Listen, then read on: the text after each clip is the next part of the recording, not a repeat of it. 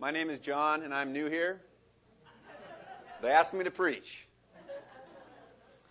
I'm not new, but I kind of am. Um, my, my family and I were sent off to China from Idlewild and Idlewild Bible Church 12 years ago. And um, we just are blessed to be able to come back for the summer and share uh, share some time in Idlewild, actually, just breathing fresh air, seeing the sun shine like it's supposed to shine, the blue sky, and all of that. It's, it's great to be back. And also to be back here with the church family at IBC. You sent us out, but that wasn't the end of it. You have partnered with us, prayed for us, encouraged us. We can only continue to be in Beijing because we are together in that venture. So we are so thankful for that. Um, if you look in your bulletin, you'll see a little insert for the sermon this morning. If you like to write notes on inserts, then that's for you. You'll see that the message this morning is entitled Removing the Distance Lepers, Gentiles, and Redemption. Kind of a weird title. I'll have to explain that. I guess I've had long distance on the brain recently because we did come from China so I did the math, and from Beijing to Los Angeles is 6,500 miles. And that's a long way. If you want to remove that distance, when we, when we come home, we jump on an airplane, and the airplane is maybe going 500 miles an hour, and 13 hours later, after we got on the plane, we step off in Los Angeles. And mission accomplished. The distance has been removed. It's one thing, though, to think about distance between two points on a map, Beijing and Los Angeles, and how do we remove that distance, whether on an airplane or a car or a bicycle. That would take a long time on a bicycle, though, actually. It's one thing to think about that, distance between two points. But this morning I want to think about distance a little bit different and removing a different kind of distance. And that is the distance or the separation between a holy God and sinful humanity. That's more than 6,500 miles. That's not the type of thing that we calculate in mileage. And no amount of getting on an airplane is going to take care of that distance between God and us. Between a good creator and creation that really has gone off the deep end in an aimless search for happiness apart from the one who made them. That is a huge divide, a massive separation, a long distance. And it really begs the question how is that distance removed? I think the answer to that, the removal of that distance, the God humanity separation, is at the heart of the story of redemption that we find in the scriptures. A story of redemption that we read about in the Bible, a, re- a redemption of people like lepers, a redemption of Gentiles, people who have been cast out, left on the, the outsides, forgotten about in society. It's ultimately, as well, the redemption of you and me. We're going to take a moment to, to dive in a little more on that, but first I'd like to commit this portion of the morning to the Lord in prayer. So would you bow with me?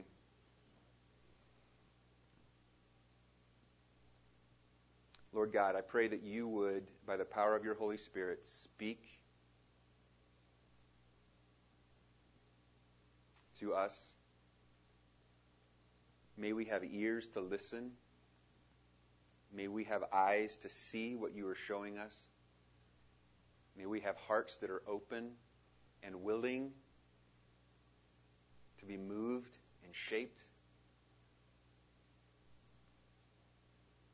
May you be glorified in this time, we pray. Amen.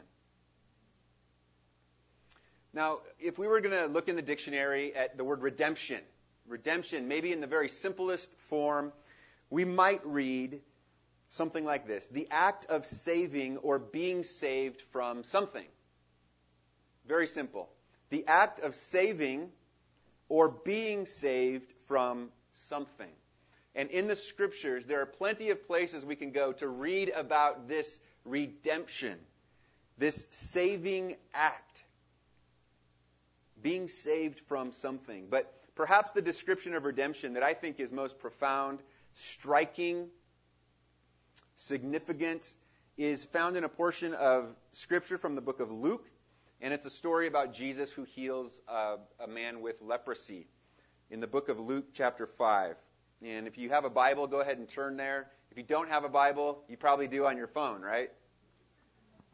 If you don't have a Bible, put your hand up. We can put one in your hands and, and you can keep it, I think. Can you still keep the Bibles? Okay, good. You can keep the Bible.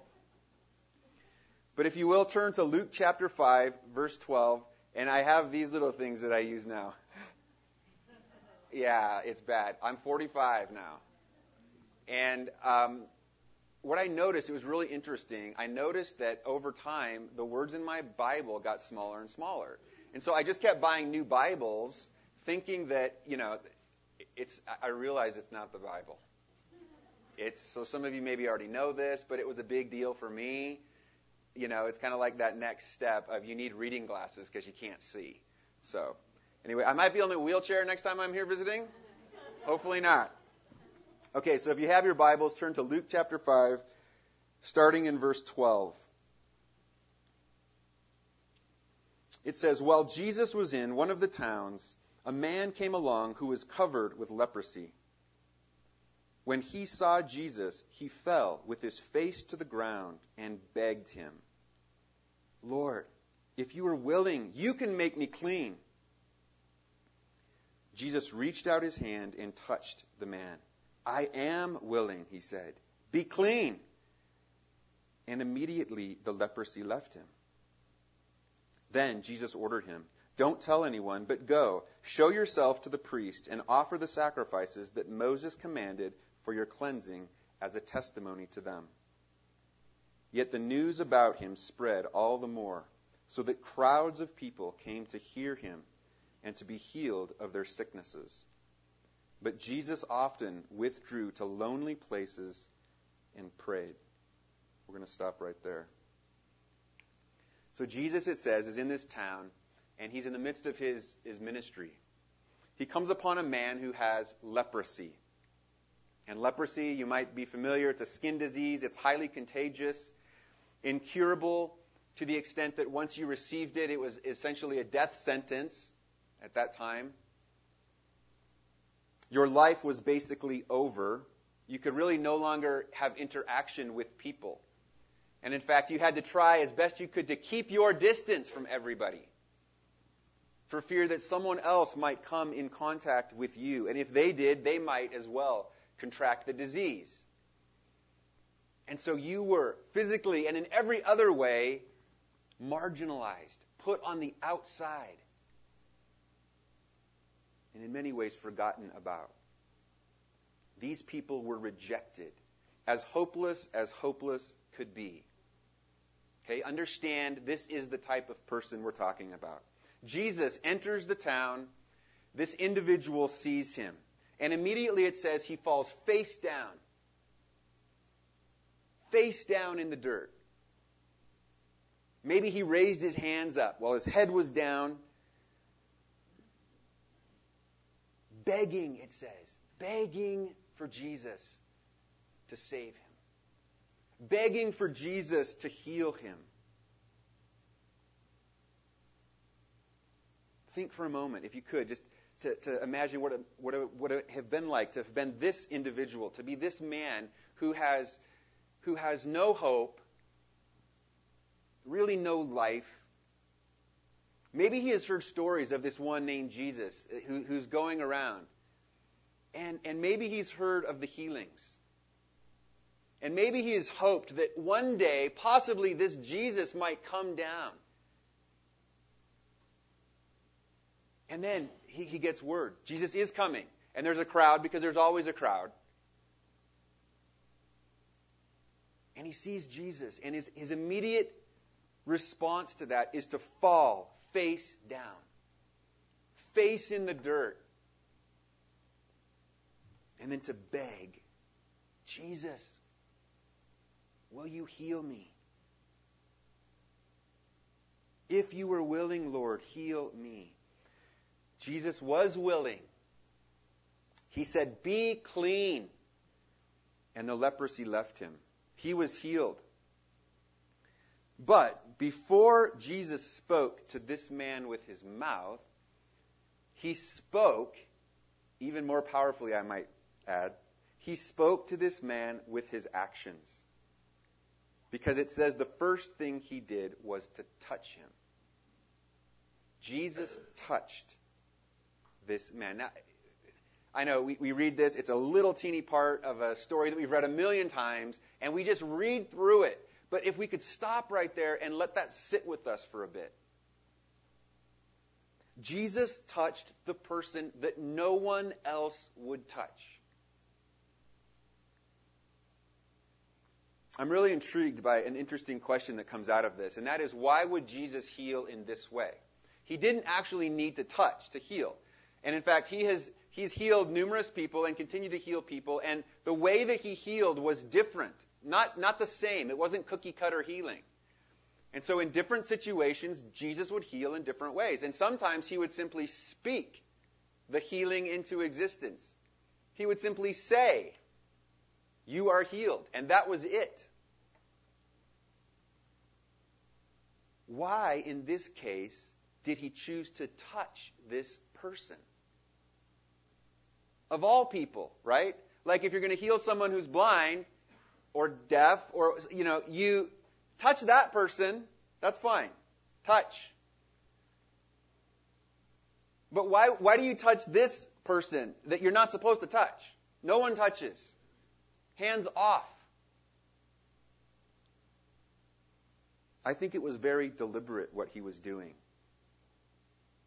He was speaking. He was communicating loudly without saying a word at that moment by touching this person. This person who his whole life is spent keeping distance with everybody else. Maintain the distance, no one get close. And Jesus crashes in on that and removes that distance. Jesus goes right to him, puts his hand upon this man who maybe had not felt the hand of another human being in a long, long time. Jesus goes there, removing the distance that separated the two. I go back to that and I think, what a profound thing he did one of the most significant, meaningful acts of Jesus, that I think, that we read about in the Bible. And then if you think, again, there's a crowd, there's people around, and so then what might they have been thinking? Can you imagine the looks on the faces of people that were standing around? What are you doing? Uh, you know, jaws dropped, brains just like exploding. Jesus, don't you know? You can't do that. It's like Jesus is turning it around now. What am I doing?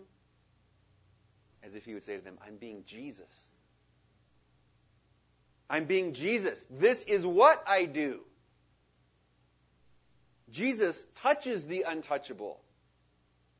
When no one else will touch and everybody will keep their distance, Jesus goes right there. Jesus loves the unlovable. Jesus embraces the outcast. Jesus removes the distance between himself and broken humanity, both physically and spiritually. This is redemption. This is the story of the leper. But it's not just the story of the leper. If you are a follower of Jesus, it's your story too. And yeah, I know, sometimes we forget. Like, we don't see ourselves as a leper. I don't have stuff all over me. I'm not outcast. People generally like me. You know, we, we generally have a, a pretty good high view of ourselves. When it comes to these things, though, we have to kind of like get rid of that and understand that we are that person. We are that person that Jesus came and touched.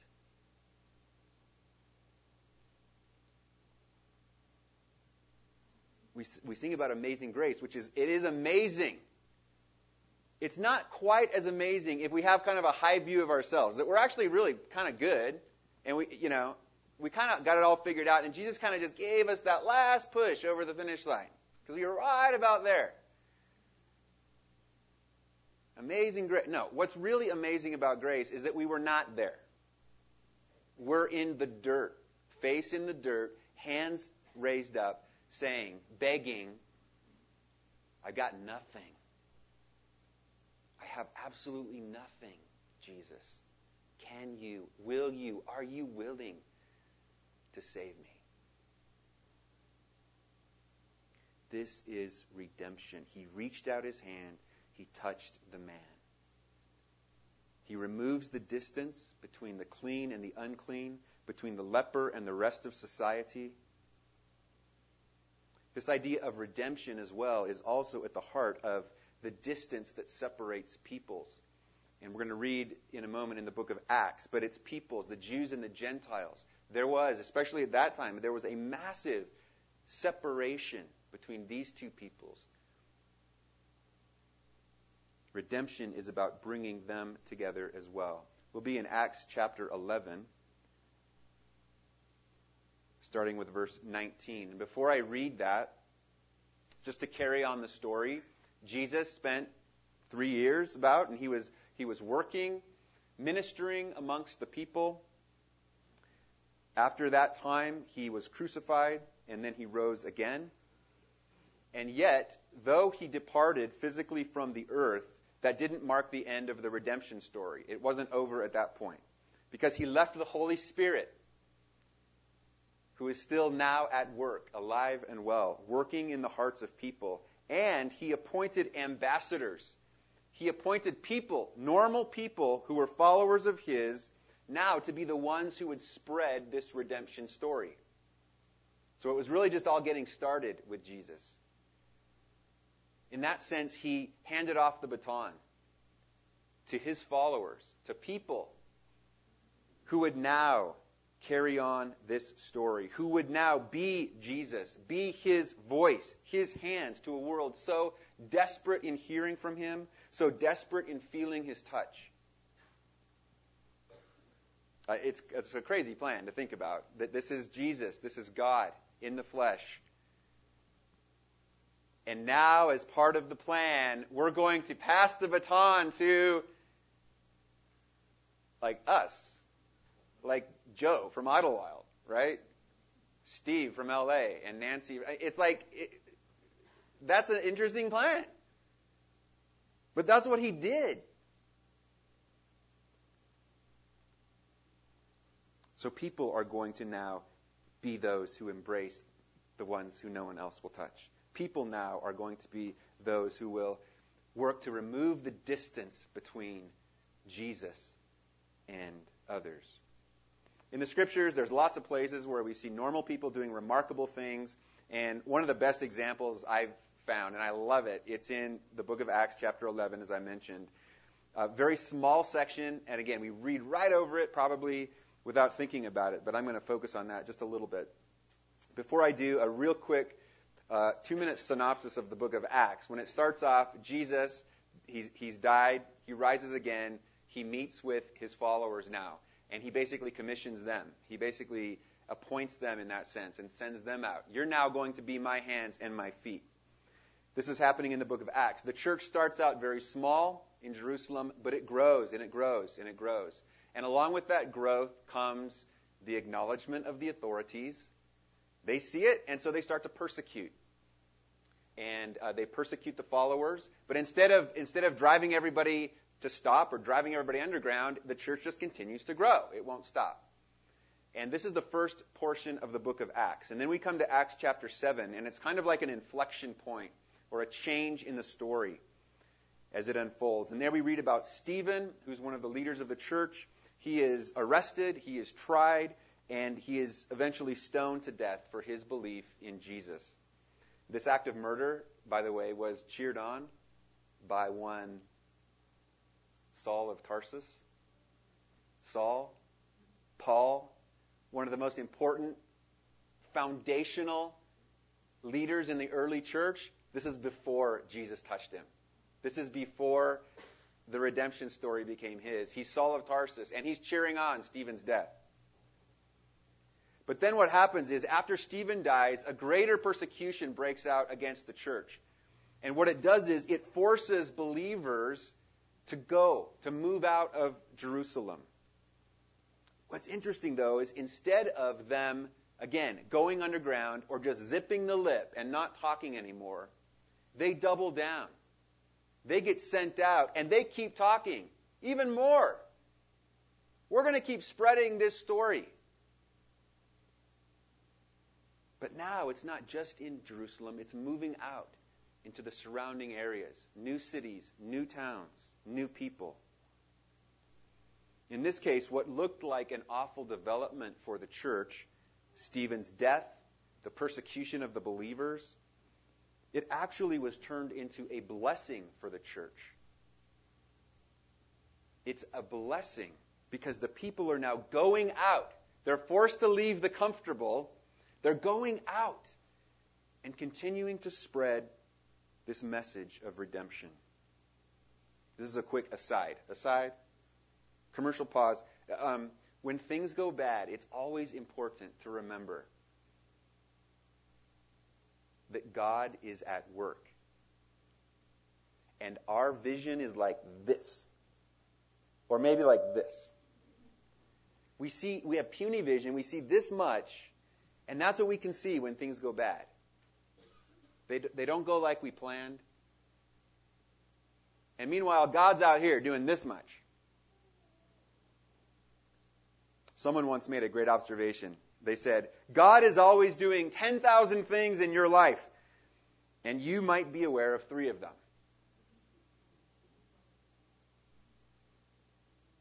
God is doing 10,000 things in your life, and you might be aware of three of them, maybe two. This is what we're aware of often. We're aware of two things that are happening. And yet God is out here doing 10,000 things. What a reminder to us. In the midst of difficulty, in the midst of struggle, to step back, to say, God, what are you doing? To trust that God is good and that He is doing something that's bigger and broader and better than we can see. Under the surface, outside of plain view, God is working, God is moving by His Holy Spirit. Do not forget it. That's what was happening in the book of Acts. Stephen is killed. That's horrible news. And the church is persecuted. That's awful. And again, the people would be seeing this much of that story and saying, you know, I wouldn't have blamed them if they would have said, forget it, pack it in, go home. But they don't. Because God is at work, and actually, this bad news is being used by God to bring about far greater good as the people scatter. Go ahead and you've already been there. Acts chapter 11 we're going to see a little bit more about how this movement was spreading. Acts chapter 11, starting with verse 19.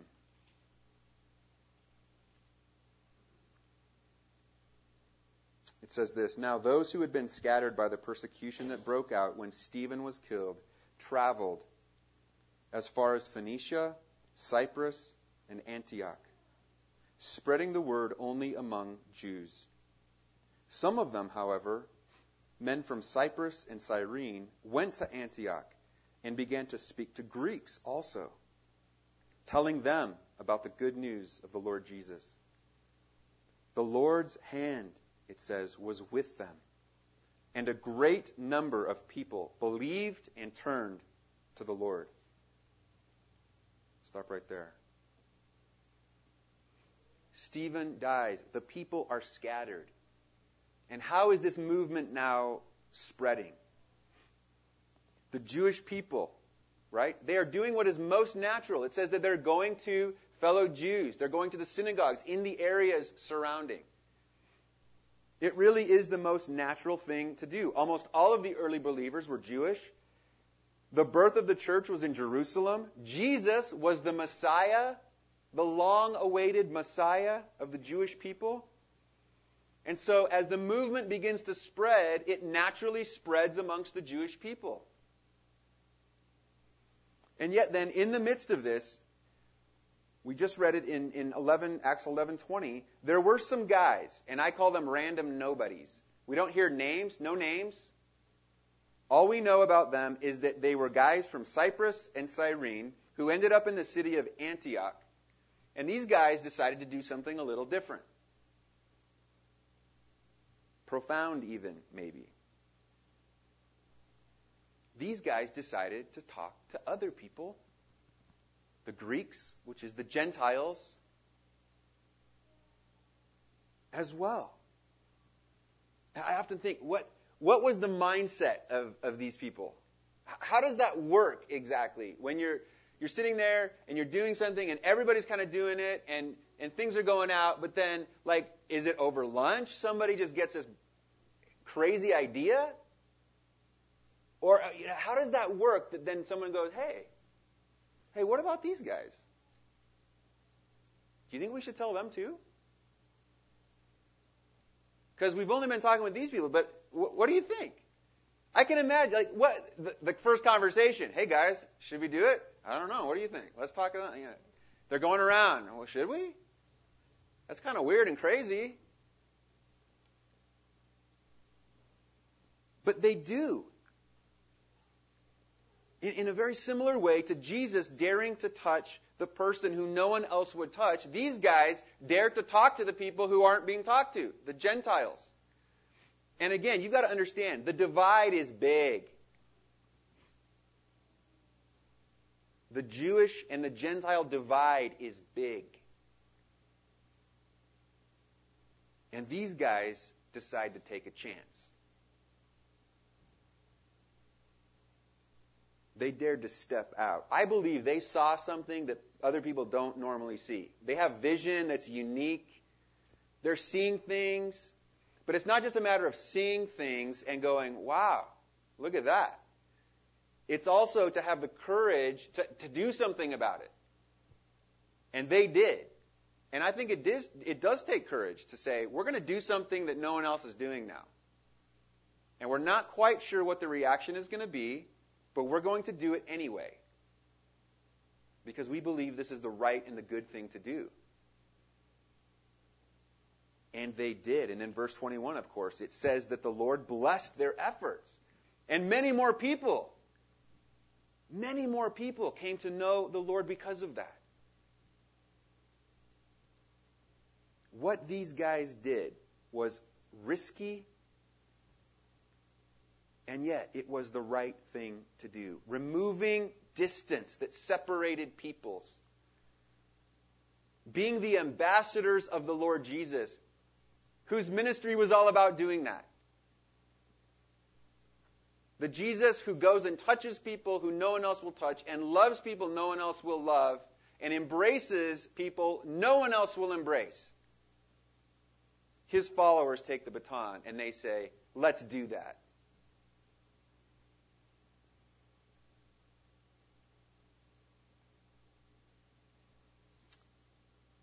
And so there's us. If you were a follower of Jesus today, then like the leper, you too were an outcast. You were an untouchable. You were a nobody. And yet, Jesus, because of his amazing grace, embraced you and me. Yeah, that's like an amen. I mean, that's like a triple amen. Are you serious? That is our story. It's not a leper story that happened long, long, long time ago between Jesus and it's our story today. And sometimes we just need to go back there and sit with that and be amazed and blown away by that. Because sometimes we forget if you've come and you say, no, that's not me, I don't know that that's ever been me. I want you to know that today you can know that touch of Jesus. You can know what it means to have your story and Jesus' redemption story linked. And you can talk to me, or you can talk to someone you came with, or any number of people in this room who would tell you about that.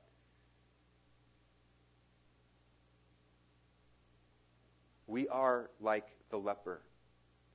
And yet, if we are a follower of Jesus as well, then we're also like these guys from Cyprus and Cyrene. We have been called in this generation, in this time, to be the people who go and touch those who no one else will touch. We have been called to embrace the outcast. And how I pray that that would be the story of, of Idlewild Bible Church. That the way we do life is, is, is outward thinking that way. That God would give us the vision to see. There's blind spots, right? Every church, everybody's got blind spots. What are we missing? Who's around us, right? The guys way back then said, What are we missing? You're missing the Gentiles. There's lots of them, they're all around. Who are we missing in Idlewild? Give us vision, Lord, to see.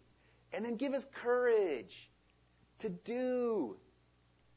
Because these people probably aren't like us, and they, they don't smell like us, and they don't dress like us, and they blah, blah, blah, whatever else. There's distance. We like the distance, but we've been called to remove it. My prayer that we would be people who do have vision and courage and that we do live out this redemption story in our time right now that we would be the hands, the voice of Jesus to this generation that so needs to hear from him and to feel his touch. We're going to take a moment just to be silent before the Lord and to pray. And I would ask you just to bow your head and just to consider what God, through the Holy Spirit, might be saying to you today. What is it that He wants to speak to you about?